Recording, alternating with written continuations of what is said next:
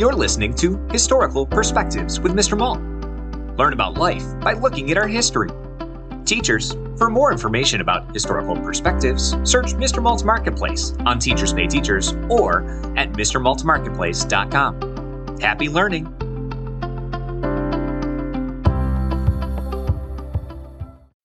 Jellyfish Garden Pods. In my head, I screamed, "They're not jellyfish," in Italian. I didn't know the English words, so I didn't say anything at all. I couldn't explain my drawing to the teacher. She smiled at it and then at me. "Sophia, blah, blah, blah," she added, and pointed at a girl 5 desks away.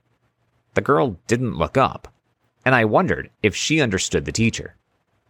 It was a class for kids who were learning English. None of them spoke Italian, though. I feel angry all the time now. It was frustrating because I wanted to explain myself to show what I knew, but I just didn't know the words.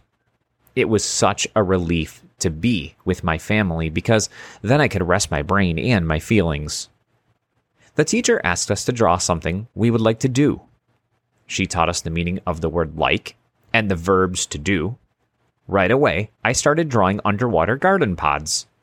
They kinda did look a little like jellyfish because of the chains that hold them down. I suddenly realized that my bad drawing did look like jellyfish. I crumpled the paper in anger and started again. The teacher came over and said more things I didn't understand, except the word "okay."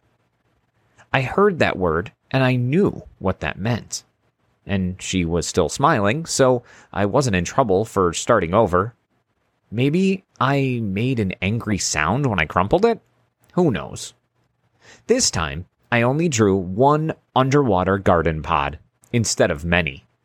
I zoomed in on it and drew the links in the chain. "Oh, chains," she said. "Chains," I answered, and she nodded. Next, I drew little green plants growing in the jellyfish head. I mean, in the pod. "Plants?" the teacher asked. She pointed to the little plants on her desk, and I nodded excitedly. Then I peeled the blue crayon and placed the whole side of it on the paper, dragging it softly across the drawing. I covered it in water blue. The teacher looked confused. Maybe not understanding is hard on her, too.